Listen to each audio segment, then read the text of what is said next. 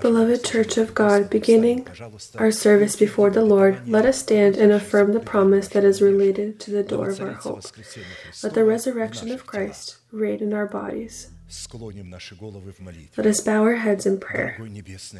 Dear Heavenly Father, in the name of Jesus Christ, we are grateful to your holy name for this once again privilege to be at this holy place that your hand has outlined for the worship of your holy name.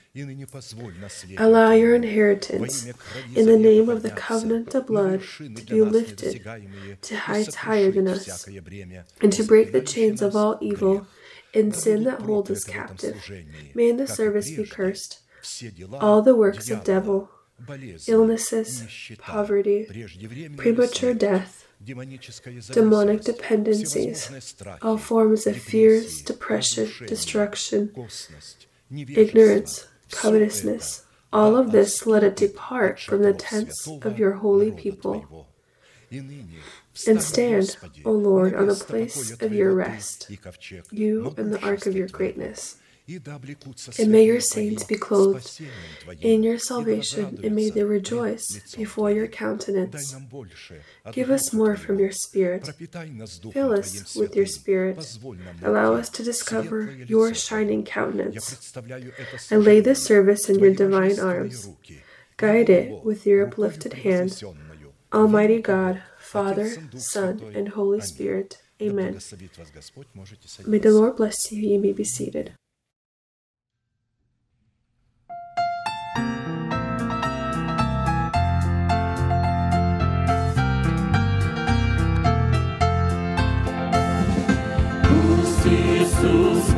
Сердцем владеет, Быстро в чувствах лишенку живет.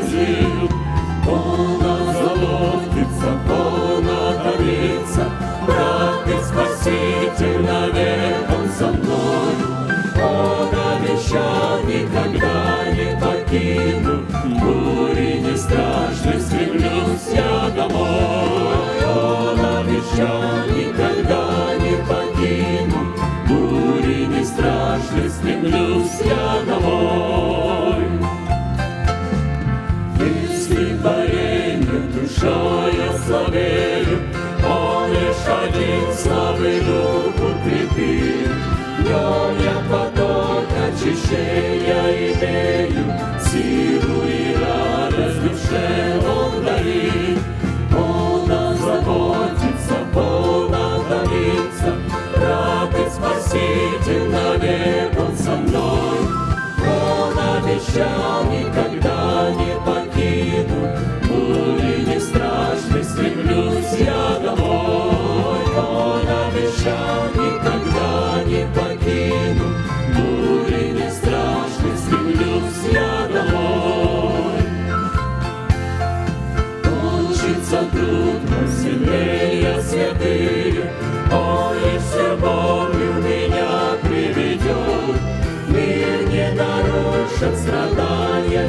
谁言我？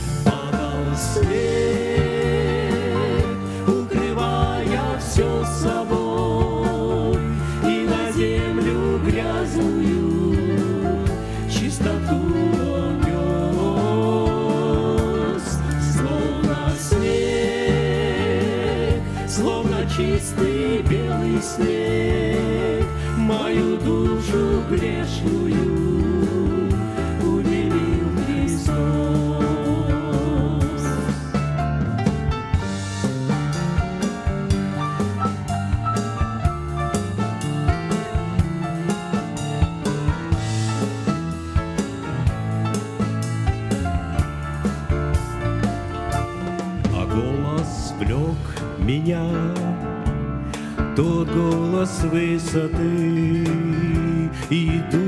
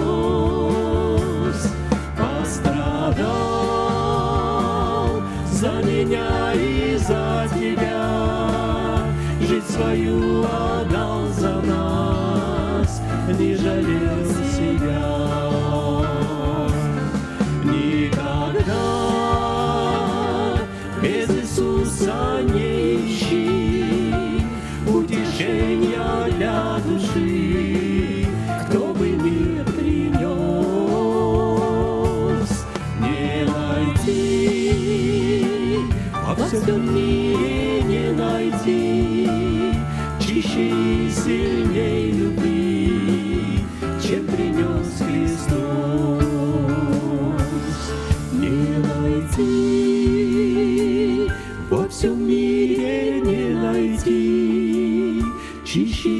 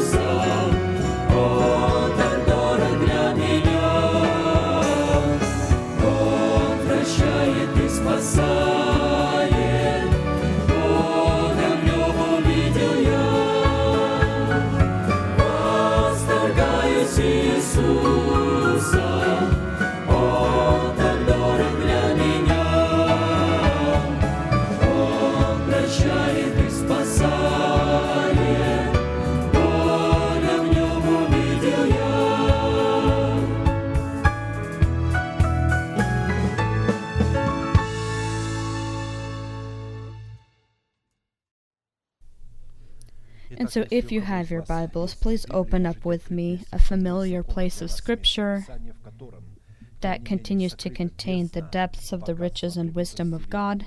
This is the book of Matthew 5 45 and 48. That you may be sons of your Father in heaven, for he makes his sun rise on the evil and on the good, and sends rain on the just and on the unjust. Therefore you shall be perfect, just as your Father in heaven is perfect. The sermon that I would like to continue is called Called to Perfection. This promise contained in the commandment is the inheritance of the saints of all generations, and this commandment of Christ is addressed specifically to his students. Therefore, people who do not accept God's delegated authority over themselves have no part in the inheritance that is contained in this commandment and are not able to have it because they are not students. Relevant to fulfilling this required commandment, we stop to study the purpose of the righteousness of God in the heart of a man. Specifically, the goal is that the righteousness of God abiding within our heart is called to pursue, and in part we've been studying the purpose of the righteousness of God within our heart, received by us in the two broken tablets, in which we die by the law, for the law, to live for the one that died and resurrected, and by doing so receive confirmation of our salvation in the new tablets of the covenant, in the format of the law of the Spirit of life, so that we provide God a basis to give us the promise to be heirs of peace not by the law, but by the righteousness of faith, like he gave it to Abraham and his seed. For the promise that he would be the heir of the world was not to Abraham or to his seed through the law, but through the righteousness of faith. Romans 4:13. We note that the righteousness of faith is determined by the obedience of our faith to the faith of God. There is our faith and God's faith. God's faith is the word of God that comes out of his mouth. That is when it comes out of God's mouth, that's then trusted to his uh, delegated ones, and they preach it. This is the word of God, and it's called faith. Our faith is obedience to the faith of God, or information that comes from this faith. And so this faith is presented in the preached word of God sent together with that person who represents the fatherhood of God to us. It's in vain a person thinks that if he reads the scriptures and he will have faith this way. Faith is from hearing and not what you read. These are God's thoughts, and we with our mind will not be able to understand them. And if you begin to uh, pervert them, trying to translate them with your own intellect, Therefore, the promise of peace is given only to those men that are obedient to the order of God, in accordance to which God sends us His word by the mouth of His delegated people. When people say that they have their own personal Bible, their own personal head, then they in this way resist God and are not God's students. Therefore, the covenant of peace within the heart of man is the result of the obedience of his faith to the faith of God, which is the spoken word of God's delegated ones. In a specific format, we've already looked at six signs by which we need to determine and examine ourselves as to whether we are the sons of peace as well as the sons of God, and have been studying the seventh sign. This is our ability to clothe our essence into the holy and selective love of God.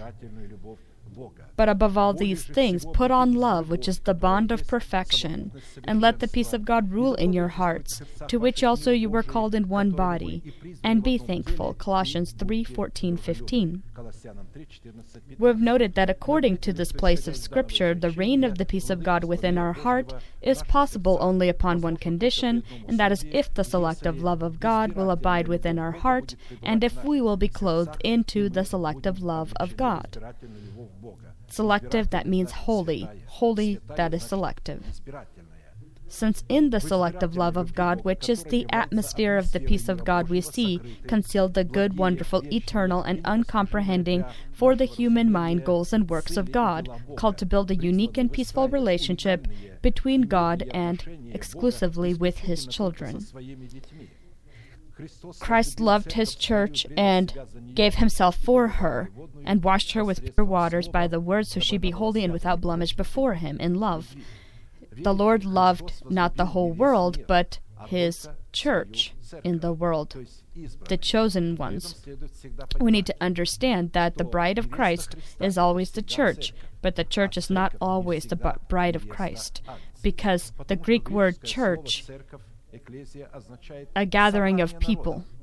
But from this gathering of people, God begins to choose His own that will be His body, who responded to His call, who are His chosen people. In Scripture, the character of the selective love of God is presented by the Holy Spirit in Scripture by the preached word of the apostles and prophets in the form of seven unchanging elements. And these have become the subject of our study virtue, knowledge, self control, perseverance, godliness, brotherly kindness, and love. This is 2 Peter 1 2 through 8. We note that each of these surprising qualities are the nature of the Heavenly Father and each of the seven qualities of the fruits of virtue are one and the other contain the characteristic of all of the other qualities, which is why they flow one from the other, complete one the other, strengthen one the other, and confirm the truthful nature of one the other. Second, these qualities, these seven characteristics, are called to be the moral perfection within our heart and an example inherent to the essence of God. Third, the given qualities are the great and precious promises entrusted to us through Jesus Christ and in Jesus. Christ. Fourth, the given qualities presented in the seven characteristics are the imperishable treasure and unsearchable wealth of Christ with which we need to become rich. Fifth, in order to receive the inheritance of these qualities, these seven unchanging characteristics, it is necessary for us to receive the power of the Holy Spirit as the Lord and Master of our life. That is when we will be able to be led by the Holy Spirit. Because infants are not led by the Holy Spirit, spiritual infants. It's written that they are tossed to and from by all kinds of wind of doctrine, by the uh, sneaky craftiness of men. And now the question can these people belong to the to God when they're not being led by the Holy Spirit, but by all kinds of various winds of doctrine. Can they be a body, a part of the body of Christ? Of course not. People have fear. How? So when we're born, we're all infants. Yes, we are spiritual infants, but there are two categories of these infants in Scripture. There are infants that are students, and there are infants who don't consider themselves students in the order within the order of God. They say, "I listen to this one, third one, fourth one, and think that this is fine." But there are infants that understand that they have a father and they have a mother, and they need to listen to the voice only of their father and their mother, and run from others. There's this category of infants that from their birth know their mother and their father and will not follow other foreign voices. So there's a difference between infants, the categories of these infants. From that cat, but that category that is uh, tossed to and from, they will never be able to belong to the body of Christ. They have their opportunity to come out of this that is die for their nation for the house of their father and for their destructive or corrupt desires that this category always uh, states as their own personal goodness. Uh, I do this for the Lord, I do this for the Lord, the Lord can't leave me, I do all these good things for Him, and I do it how He wants. But the thing is, it is our own goodness or virtue that is not God's goodness or virtue. God saves not because of our godliness or what we do, but what Jesus did. And when we receive the justification that is from Jesus or by his work, that's when we do the right work. The means that we are to use for receiving the power of the Holy Spirit as the Lord and Master of our life is the obedience of our faith to the faith of God. By inheriting these great and precious promises in the form of the fruits of our Spirit, we become a part of God's divine nature, which is why the confessions then of the faith of our heart become equal in power to the words that come out of God's mouth. These seven characteristics is are one fruit, where these are these ingredients that are in one fruit that are one in the other. The selective love of God demonstrated in the seven unchanging qualities and characteristics have nothing in common with and cannot have anything in common with the nature of human love that is filled with egoism, greed, and is just temporary. And it is the power of the selective love of God in the format of seven qualities of unearthly virtue that is called to enthrone the resurrection of Christ in our earthly bodies, destroy the stronghold of death within our body, and clothe our earthly body into the resurrection of Christ that is into our new person. The bond of perfection of the selective love of God is unconditional when it comes to the seven qualities of virtue. Unlike the, tolerant and egotistical love of men, the unconditional nature of the selective love of God and the seven qualities of virtue is different in that it contains the burning jealousy of God, all his knowledge, and his absolute wisdom, that in no way is able to be used for greedy and egotistical purposes and goals of man. At the same time, the tolerant love of man toward other men is very conveniently used for greedy and egotistical goals or purposes. Here's what the scriptures say regarding the strength of the love of God Set me as a seal upon your heart, as a seal upon your arm. For love is as strong as death, jealousy as cruel as the grave. Its flames are flames of fire, a most vehement flame. Many waters cannot quench love, nor can the floods drown it. If a man would give for the love all the wealth of his house, it would be utterly despised. Songs of Solomon 867.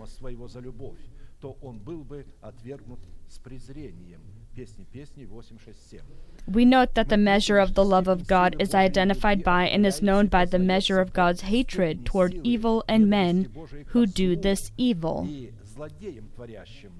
the carriers again of this evil. You have loved righteousness and hated lawlessness. He loved righteousness in those who carry righteousness, and hated lawlessness in those who carry lawlessness. Therefore, God, your God, has anointed you with the oil of gladness more than your companions. Hebrews 1 9. There's no abstract righteousness and there's no abstract lawlessness. It is only when it's in a programmable system that is able to it is able to demonstrate itself. The programmable system being a person. He himself makes the decision between good and evil, and when he receives this lawlessness, he becomes a carrier of this lawlessness. When he receives this righteousness, he becomes a carrier of righteousness spiritual infants uh, receive this lawlessness and call it uh, righteousness, and those who truly carry righteousness, they call it lawlessness and resist them and don't understand them and rebel against them and want to be freed of them. And if it's not possible, then they just leave this kind of church. The Lord tests the righteous, but the wicked and the one who loves violence his soul hates. You see, he does not love everyone. In general, he loves the righteous one and he tests whether he is truly righteous. Does he truly love me or not? If he loves me, he will follow my commandments, and if he doesn't, he will just justif- justify his acts uh, by saying that I can't do this. You see my weaknesses, and and then a person makes the decision that it's actually God's profession to forgive. He just has no way out or other choice. He has to save me. He always has a way out. It is you who have no way out. You wa- want to trick God. When you're trying to do this, you already have tricked yourself, and you will never be able to come out of there if you decide to speak to God in this kind of manner. The Lord tests the righteous, but the wicked and the one who loves violence his soul hates. Upon the wicked he will rain coals, fire and brimstone, and a burning wind shall be the portion of their cup. For the love the Lord is righteous, he loves the righteous, his countenance beholds the upright. Psalm 11, 5 through 7. His countenance beholds the upright. God's countenance does not behold the lawless. God will never allow the lawless ones to see his face. That means that God allows the upright to see his face.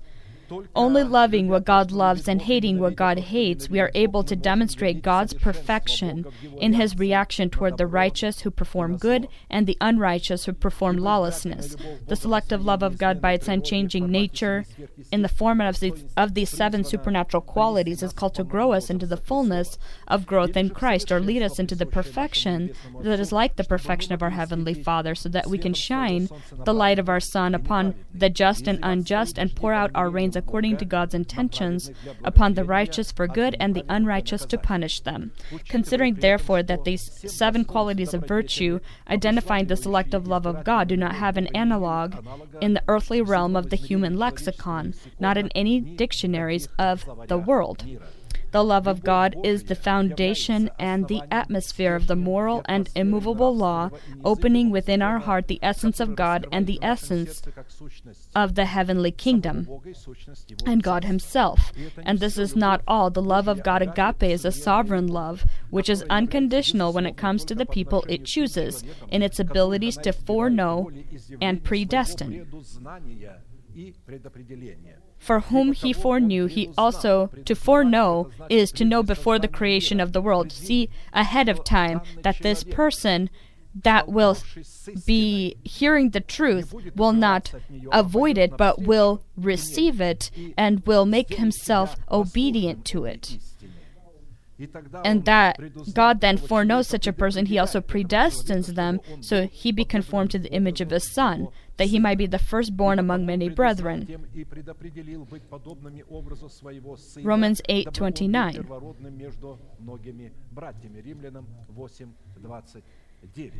Because of its sovereignty, the selective love of God never violates the sovereign rights of those people she selects. And never, and God Himself is able to. God is able to wait until a person understands Him, and sometimes He has to wait the wait the entire life of a person, the, his entire life, all the years of his life, until he makes this decision that he was not walking with God and was walking in the opposite direction. It's good that if a person will realize this some at some point, God can wait for a long time and not reject a person all the way till his, uh, till the day of his death, so that he turn back to him and acknowledge him. That's why it says, I stand at the door and knock. If anyone hears my voice and opens the door, I will come in and dine with him and he with me. God will never knock upon the heart of a foolish person, he only knocks upon the hearts of his children. People have the understanding or mentality that God knocks upon every heart. He passes by and knocks up upon every door. No, he does not knock upon every door. He can't. He only knocks to his own. He came for his own. And he knocks. When he knocks, that means that when the time comes to come out of this spiritual infancy, childhood, uh, leave their nation, the house of their father, to leave their corrupt or destructive uh, desires, which we have uh, named as our own goodness or godliness. And he begins to knock when we leave these things. Before that time, he will not be knocking. Imagine you haven't left all of this, your heart is unclean. That is, you're not cleansed from dead works, and you open the door and you hear the voice. Do you think he will really enter and live in an unclean heart? That's absurd. He's knocking upon a clean heart, and a clean heart that is able to hear him.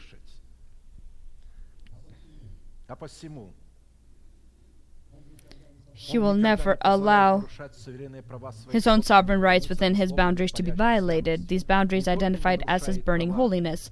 He does not violate the sovereign rights of the people he commu- communicates with, but never allows his own rights to be violated as well. In a specific format, we've already looked at the demonstration of the selective love of God in the qualities of virtue, knowledge, self control, and perseverance, and stopped to study the virtue of the love of God in the mystery of great godliness.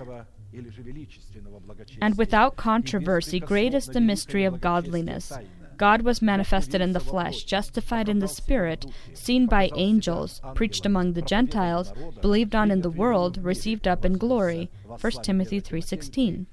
And all of this God does by his chosen ones. He himself doesn't do anything on earth, so angels would be able to see it. He does this by, uh, by his or through his church or using his church, that he, it may be known by the church to the principalities in heaven the many great works of God. By demonstrating the signs of the fruits of godliness, we identified the true quality of the love of God agape within the heart of a man in his words, his actions, and the manner in which he dresses, which is very important the gar- clothing that is not supposed to prompt the instincts of the opposite gender. Further, we note that there is a fundamental difference, as we know, between the goodness of God in his favor toward man and the godliness of a man, which he is called to demonstrate in his love to God. For example, the godliness of man is his favor to God, is his grace to God, and his thanksgiving. The godliness of a man is his ability to visit the fatherless and widow in their hardship and keep themselves from being defiled by the world. The godliness of a man is the ability to imitate Christ and meditate about the things of the hills and see God in his good, acceptable, and perfect will. The godliness of God or God's favor is his responsive reaction to that godliness or good, goodness of, of, of a man to, toward him. And so this is his goodness toward man as a response to the goodness that a man shows him, his favor and his grace toward man, his mercifulness to man, and his thanksgiving toward man. This is his good work and his good acts, his kindness in the absolute sense of the word. But only toward that person that has turned and walks toward him so that his deeds be revealed, those that have not been done in God, and God can cleanse him from it. Aside from these characteristics called to identify the character of godliness, there's also a counterfeit form of godliness that exists as well. That conflicts with or resists the true form of godliness, having a form of godliness but denying its power, and from such people turn away. 2 Timothy 3 5. If we don't break our relationship with people that have the look of godliness and will not distance ourselves from them, they will corrupt our godliness that is contained in our good habits, which is why we together with them will inherit the prepared for them destruction. Relevant to this fact, we've been looking at one of the signs contained in question 4. This is to be a cloud of God filled with His moisture and scattering His light and being turned by His guidance for correction or His land or for mercy. To identify whether our uh, godliness is working with God's godliness, we have been studying this component. Job 37 11 through 16. Also, with moisture, he saturates the thick clouds, he scatters his bright clouds, and they swirl about, being turned by his guidance, that they may do whatever he commands them on the face of the whole earth. He causes it to come whether for correction, or for his land, or for mercy.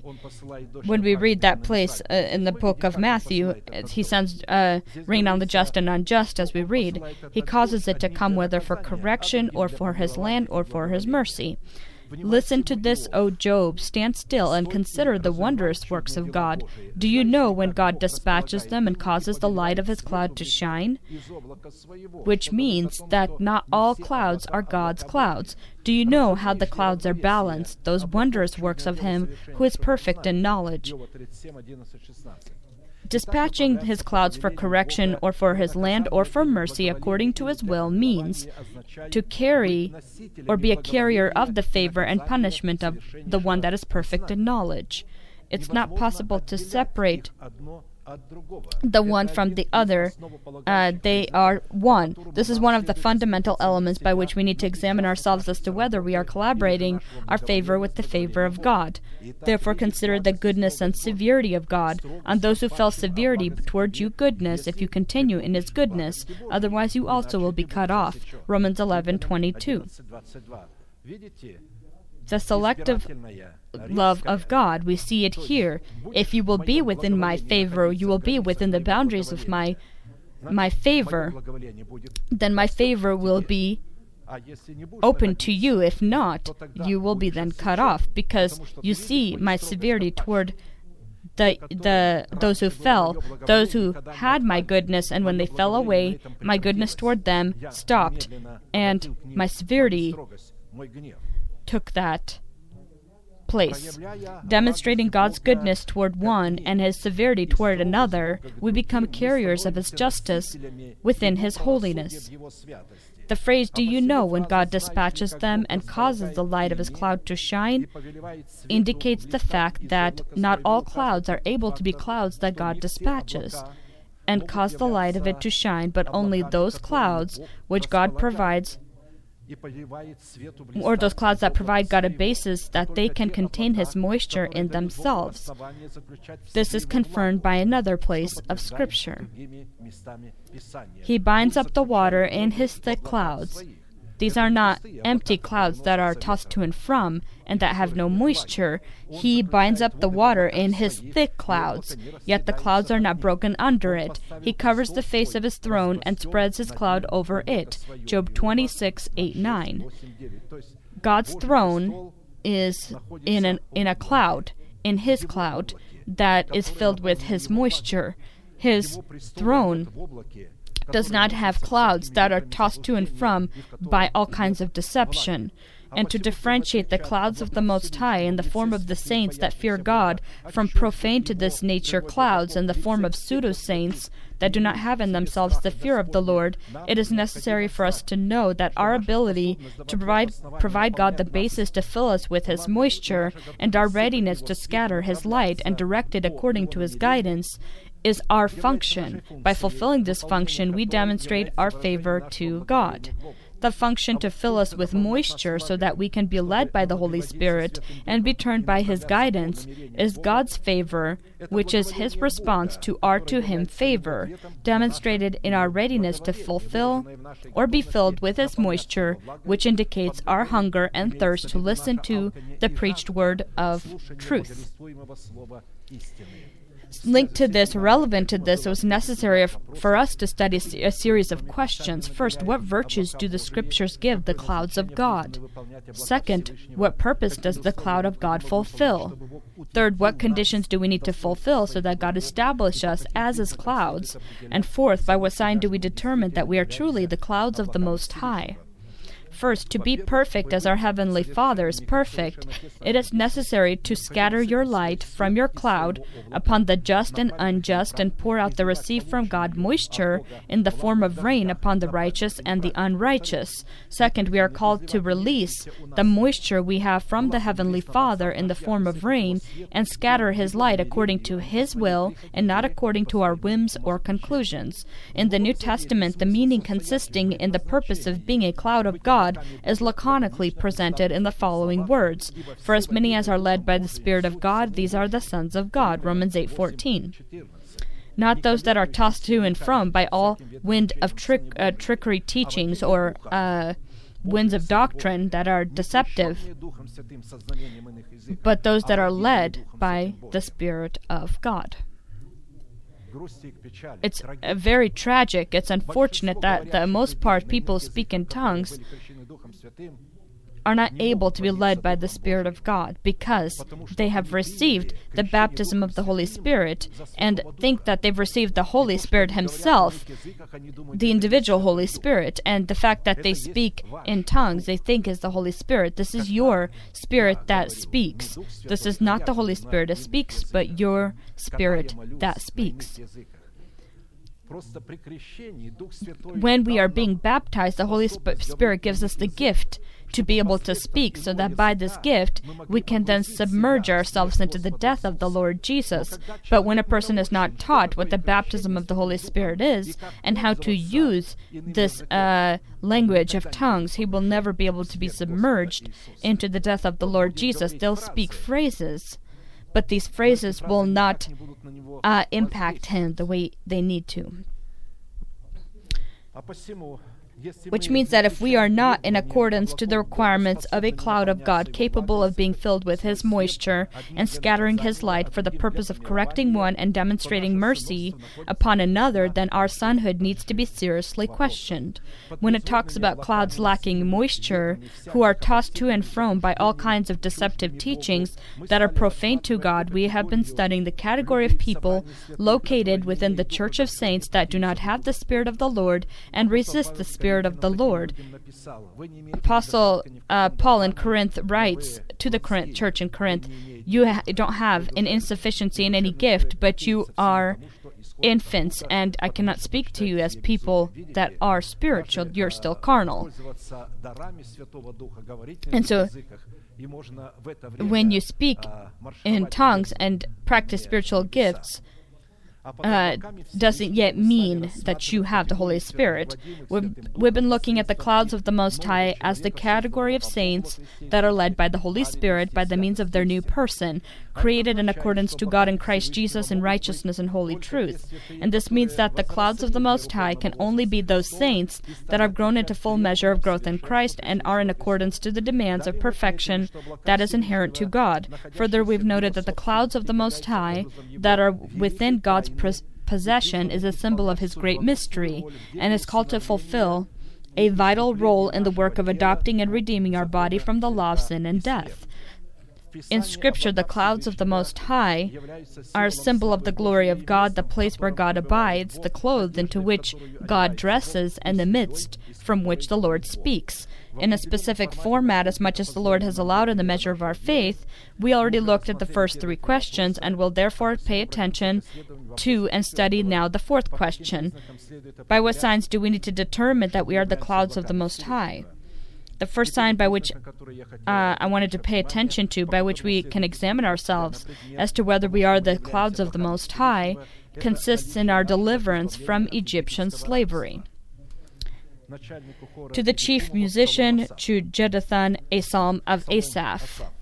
Asaph received a revelation uh, for the psalm. He pretty much wrote the music to it and gave it to another chief musician, Jeduthun, although he himself was also a chief of musician, and uh, Asaph was a seer of the Lord, or a seer of David and the Lord. Psalm 77, 1 through 20.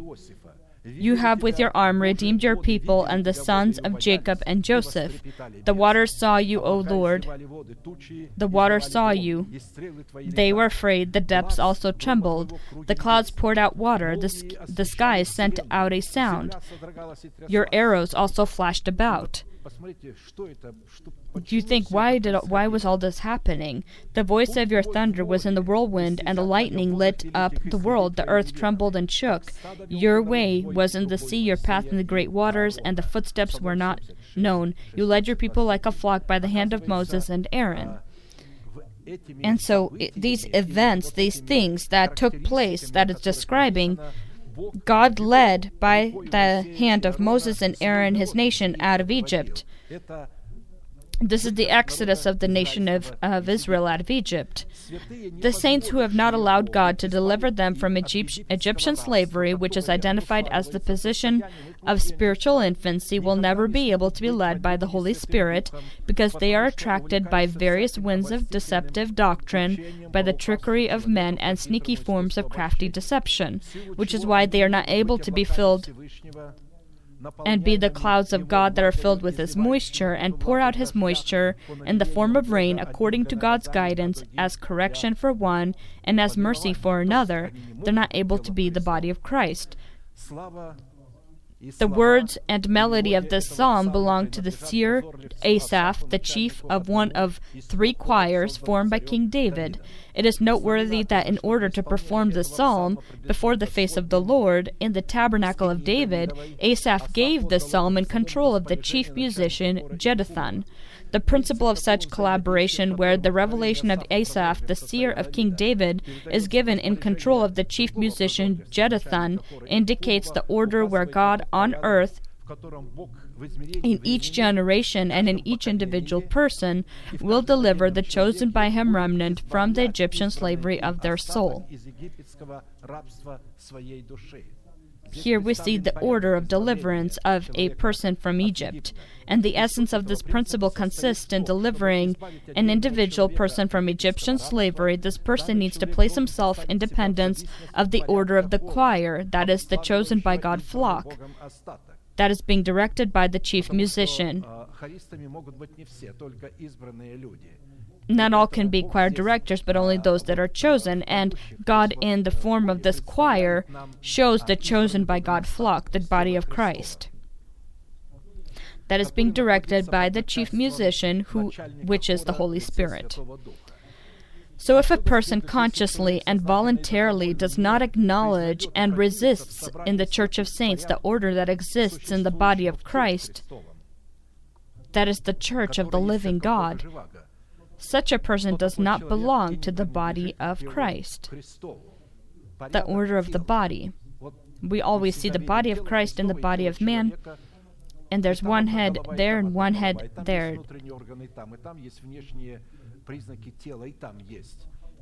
And so, what order exists in the body? Because of this order, the inner organs work and function properly. And the outer members uh, depend on the inner members or organs. My hands, the work of my legs, my hands, the ability to see, to be able to smell and hear. And all of them, all of it together, depend on our head. And as soon as one of the cells suddenly, in some way,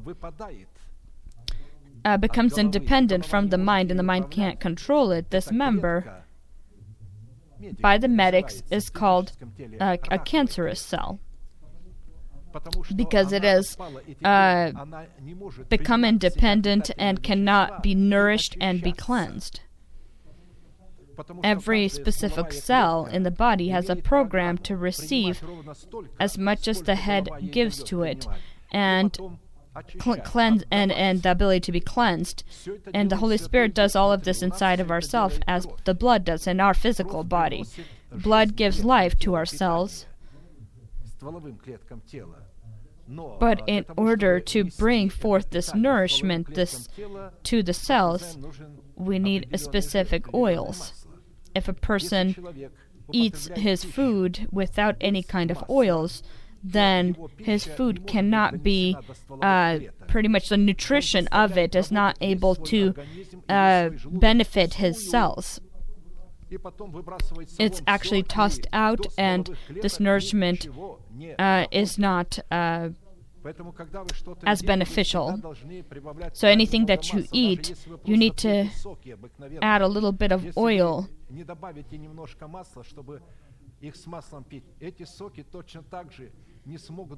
And so this uh, applies to most kinds of things that we may be consuming in general, including uh, drink and food.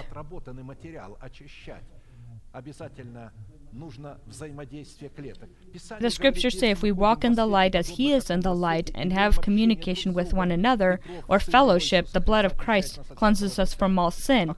And so, cleansing from sin uh, depends on our correct uh, fellowship with one the other. If we don't have fellowship with one the other and we can't forgive our brother, then God will not forgive us our sins or trespasses.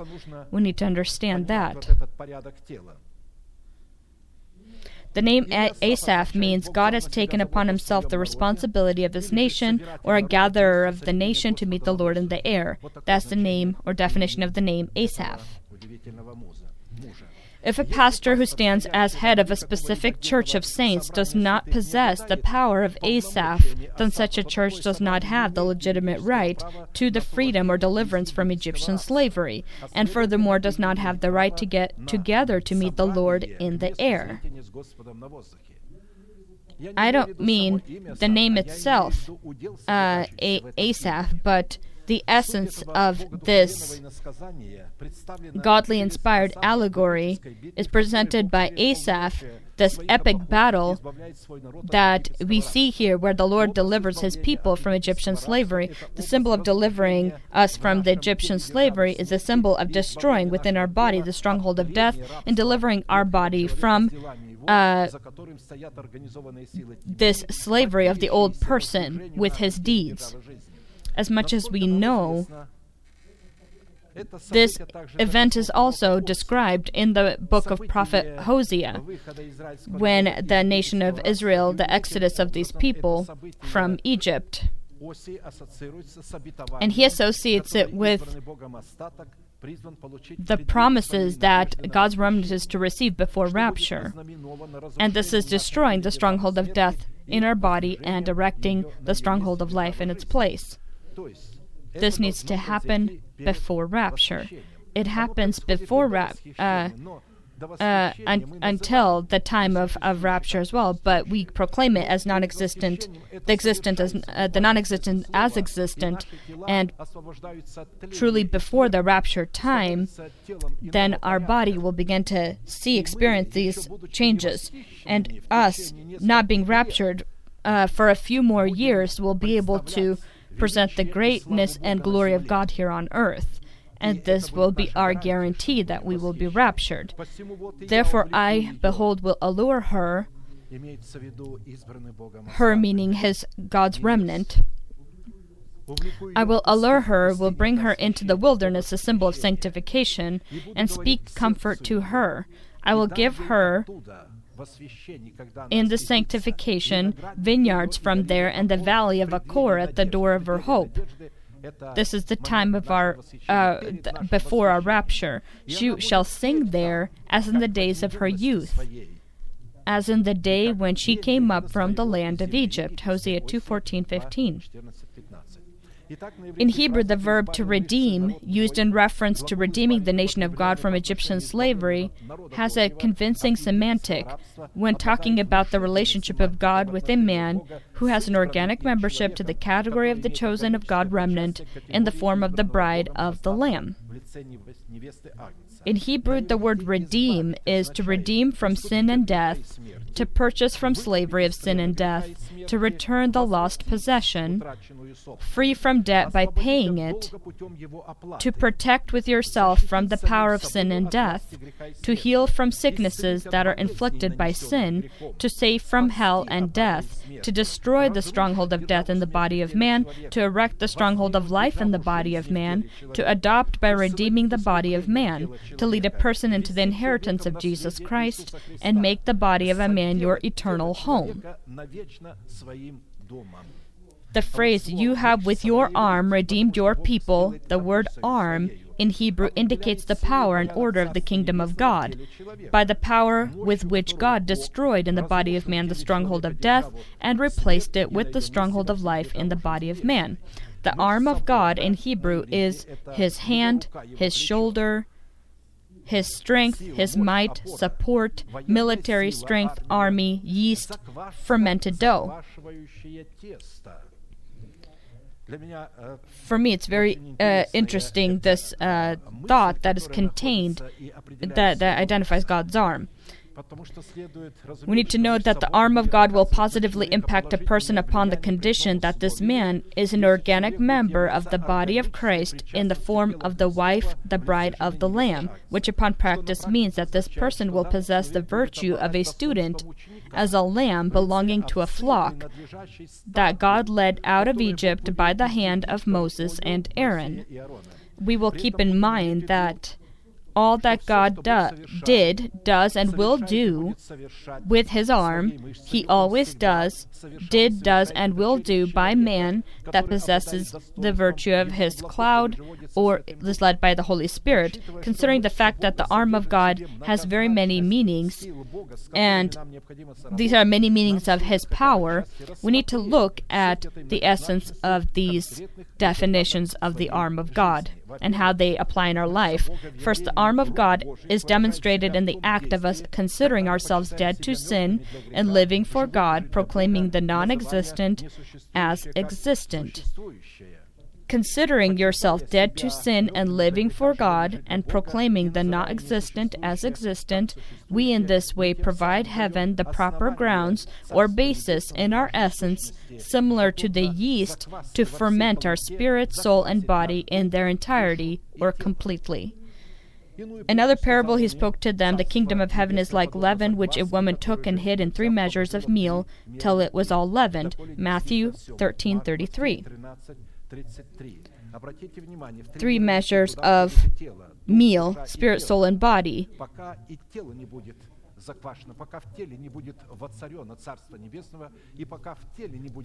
And we know perfectly that in the body, the throne of God is the rod of our mouth that confesses God's faith.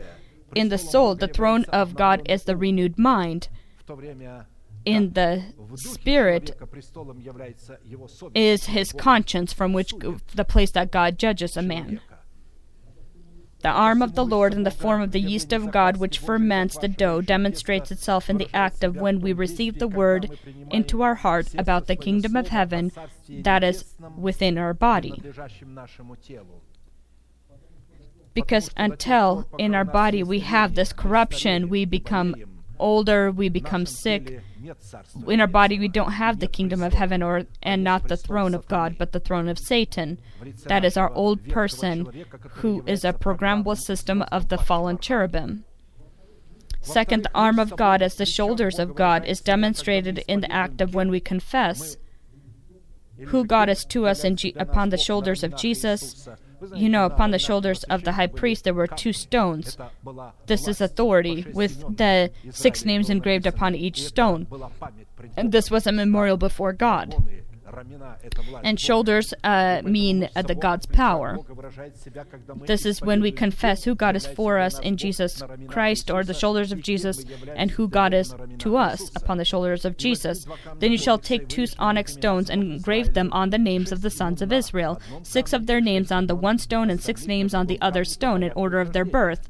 With the work of an engraver in stone, like the engraving of a signet, you shall engrave the two stones with the names of the sons of Israel. You shall set them in settings of, of gold. You shall put the two stones on the shoulders of the ephod as memorial stones for the sons of Israel. So Aaron shall bear their names before the Lord on his two shoulders as a memorial.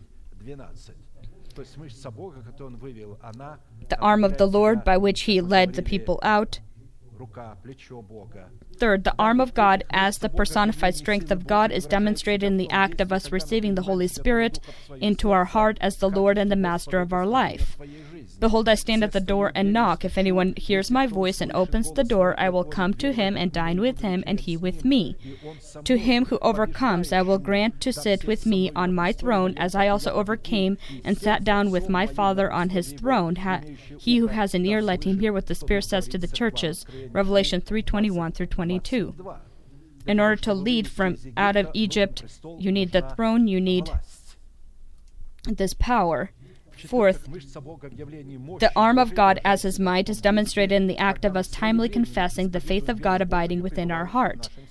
The arm of God as his might is the supernatural ability of God, independent from all circumstances, to fulfill his word, which he has magnified above all his name, in the temple of our body, in the time he has appointed.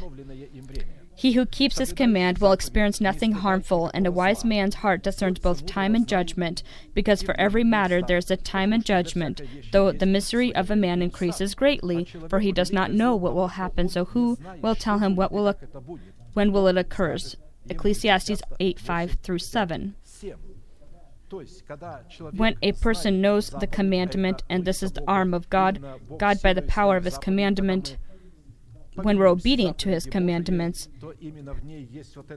we see the supernatural power by which God will lead us out.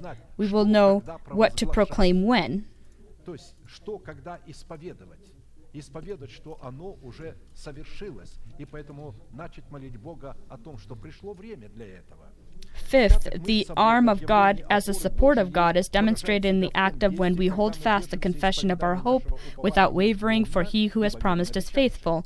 Let us draw near with a true heart in full assurance of faith, having our hearts sprinkled from an evil conscience and our bodies washed with pure waters. Let us hold fast the confession of our hope without wavering, for he who promised is faithful. Hebrews 10 22 23.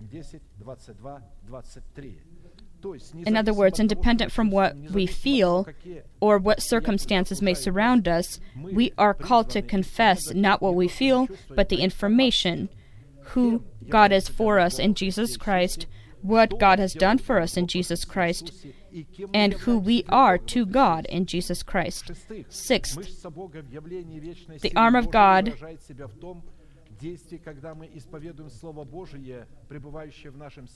as the military strength of God is demonstrated in the act of us confessing, with the Word of God abiding within the heart in the form of the faith of God as various forms of God's arms or weaponry. Finally, we, brethren, by, by strength in the Lord and in the power of His might, put on the whole armor of God that we may be able to stand against the wiles of the devil. For we do not wrestle against flesh and blood, but against principalities, against powers, against the rulers of the darkness of this age, against spiritual hosts of wickedness in the heavenly places. Therefore, take up the whole armor of God, that you may be able to be withstanding an evil day, having done all this. Stand therefore, having girded your waist with truth, having put on the breastplate of righteousness, and having shod our feet with the preparation of the gospel of peace. Above all, taking the shield of faith, with which you will be able to quench all the fiery darts of the wicked one, and take the helmet of salvation and the sword of the Spirit, which is the word of God. Ephesians 6 10 through 17. And so, not again having this armor, we will not be able to withstand the evil day or be a part of the body of Christ. Not having this armor, we will not be able to be saved, we will not be able to be led out of Egypt. The arm of God, as the army of God, is demonstrated in the act of us walking in the light as He is in the light and having fellowship with one another. But if we walk in the light as he is in the light, we have fellowship with one another, and the blood of Jesus Christ, his Son, cleanses us from all sin. 1 John 1 7. These characteristics of God's arm are very well shown in the blessings with which Moses blessed his the sons of Israel before his death. There's no one like the God of Jeshurun, who rides the heavens to help you, and in his excellency on the clouds. The eternal God is your refuge, and underneath are the everlasting arms. He will thrust out the enemy from before you, and will say, Destroy. Then Israel shall dwell in safety. The fountain of Jacob alone in a land of grain and new wine. His heavens shall also drop de- drop dew. Happy are you, O Israel, who li- who is like you, a people saved by the Lord, the shield of your help. In order to be led out of Egypt, you need to see the land before you that is with grain and new wine and what God has prepared for his body.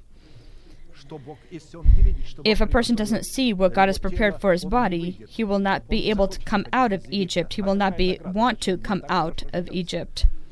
Only when you see that the reward is great and better than what you have now, you will want to then leave what you have now. Why can a person not leave his sins? Because it hasn't been presented to him the beauty and the greatness of what God has prepared for him in his body. Блажен ты, Израиль, кто подобен тебе, народ, хранимый Господом. Happy are you, O Israel, who is like you, a people saved by the Lord, the shield of your help and the sword of your majesty. Your enemies shall submit to you, and you shall tread down Второзаконие 30, their high places. 26-29. Дальнейшая битва между The новым battle человеком, between the который new and открывает old закон Духа person and is закона a, Духа and жизни, и the new между person who ветхим carries человеком, которым пребывает закон eternal греха и life, and the смерти, old person that который has the law of является sin and death and a носителем carrier of the закона law of греха и sin and смерти, death. стоит в фразе, «Видели тебя, во- Божьи воды, видели We see тебя in the воды, и phrase how боялись, the и waters saw you, восклицали the waters бедствия, saw, saw you, облака and the clouds изливали poured воду, out тучи your издавали громы, moisture. стрелы твои летали, глаз грома твоего в круге небесном, молнии освещали вселенную, земля содрогалась и тряслась. And so the waters of death, as the sea that had been divided by the rod of Moses, and the people then became afraid and trembled before God. в лице Моисея и Аарона, из которых Бог возгремел своим громом и пустил стрелы своих молний, also symbolized as the earthquake that happened within the body of a person by destroying the stronghold of death in their bodies. This didn't happen in their bodies when they were passing by, of course, or passing through the uh, uh, Dead Sea when it was parted. God saw, showed this symbol uh, as delivering the human body from the stronghold of death. The phrase, Your ways in the sea, talks about the route that the Lord has placed to be able to reach the goal of redeeming our body from sin and death that happens amongst these great waters of death. Here's the result of this epic battle. Here's Apostle Paul described for those who live according to the flesh set their minds on the things of the flesh, but those who live according to the Spirit, the things of the Spirit, for to be carnally minded is death, but to be spiritually minded is like and peace. Because the carnal mind is enmity against God, for it is not subject to the law of God, nor indeed can be. So then those who are in the flesh cannot please God, but you are not in the flesh, but in the Spirit, if indeed the Spirit of God dwells in you. Now if anyone does not have the Spirit of Christ, he is not in his, not in him. And if Christ is in you, the body is dead because of sin, but the Spirit is life because of righteousness. But if the Spirit of Him who raised Jesus from the dead dwells in you, He who raises Christ from the dead will also give life to your mortal bodies through His Spirit who dwells in you. If our bodies uh, die, then the Holy Spirit doesn't live in them, but it's talking about the bodies in which the Holy Spirit does live. Your mortal bodies through his Spirit will dwell in you. Therefore, brethren, we are debtors not to the flesh to live according to the flesh. For if we live according to the flesh, you will die. But if by the Spirit you put to death the deeds of the body, you will live. For as many as are led by the Spirit of God, these are the sons of God. Romans 8 5 through 14. The church could not possibly understand if it's possible that our mortal body can be delivered from the uh, law of sin and death here on earth. And so to examine yourself as to whether you are a cloud of God is necessary by the, your mentality that is renewed by the spirit of your mind. For as he, he thinks in his heart, so is he. Proverbs 23 7. So if we are able to focus our mind and keep it uh, and have it, meditate about the unsearchable inheritance of Christ. that the Lord has delivered our body already from law, the law of sin and death and proclaimed the non existent as existent, then this is evidence of the fact that we are the clouds of God. And if the promise that is in the unsearchable uh, riches of Christ take hold of us and become our nourishment and our drink, quenching our spiritual hunger and thirst, then this is evidence again of the fact that we are the clouds of God. Amen. Let us bend our knees and pray. And those who desire to con- uh, resist the instincts of the flesh, eh, your emotions, the sin that you are bound by, the fear that you have because of the illnesses you may have. The Lord is here to deliver you and prepare you so that you can take part in this great mystery, this holiness, so that it can do the work within your body, do the work of, of God's life within you. Amen. I'm going to be praying with you your prayer, and I ask you to deeply believe that the Lord is for you. He isn't against you, and everything He said He's able to do. And if you experience pain because of sin that has been done, and you hate sin and you want to be free, from these chains of slavery. The Lord is on your side. The Lord is able to deliver you from the fear of illness, fear of untimely death, and fear of dependence of sins, whichever sin it may be. Lift your hands to God. This is your secret room. Close your eyes. This is your opportunity to receive from the Lord what He wants to give you. So pray together with me. Heavenly Father in the name of Jesus Christ. I come to you. I open up my heart. You see my sin. You see my shame. You see my fear.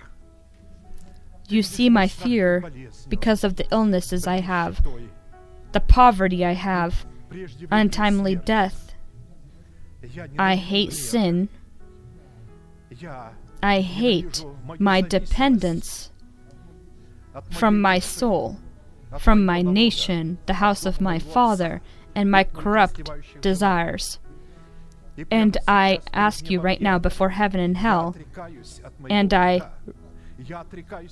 deny the sin, I deny my old person. I love you. I receive your justification and salvation into my heart as the pearl of my salvation. I rejoice in it, I will keep it, and I believe that it is the one that will destroy the stronghold of death within my body and erect the stronghold of life. I thank you. I worship before you, our great God. Son and Holy Spirit, Amen. May the Lord bless you. May He look upon you with His great face and show you mercy and give you peace. May thousands and ten thousands attempt to come near you, but they won't touch you.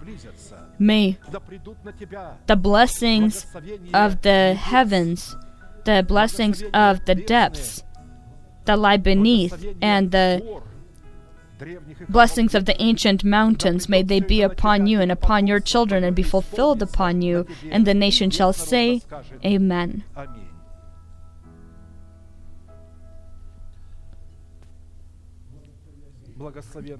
The Lord is blessed who is vigilant over his word so that he may fulfill it. And as soon as you confess your sins and have received justification, then independent of what you feel, the information has begun working within your bodies. And we will proclaim our unchanging manifestation by finishing this triumphant service. Now to him who is able to keep you from stumbling and to present you faultless before the presence of his glory with exceeding joy. To God our Savior, who alone is wise, be glory and majesty, dominion, and power, both now and forever. Amen.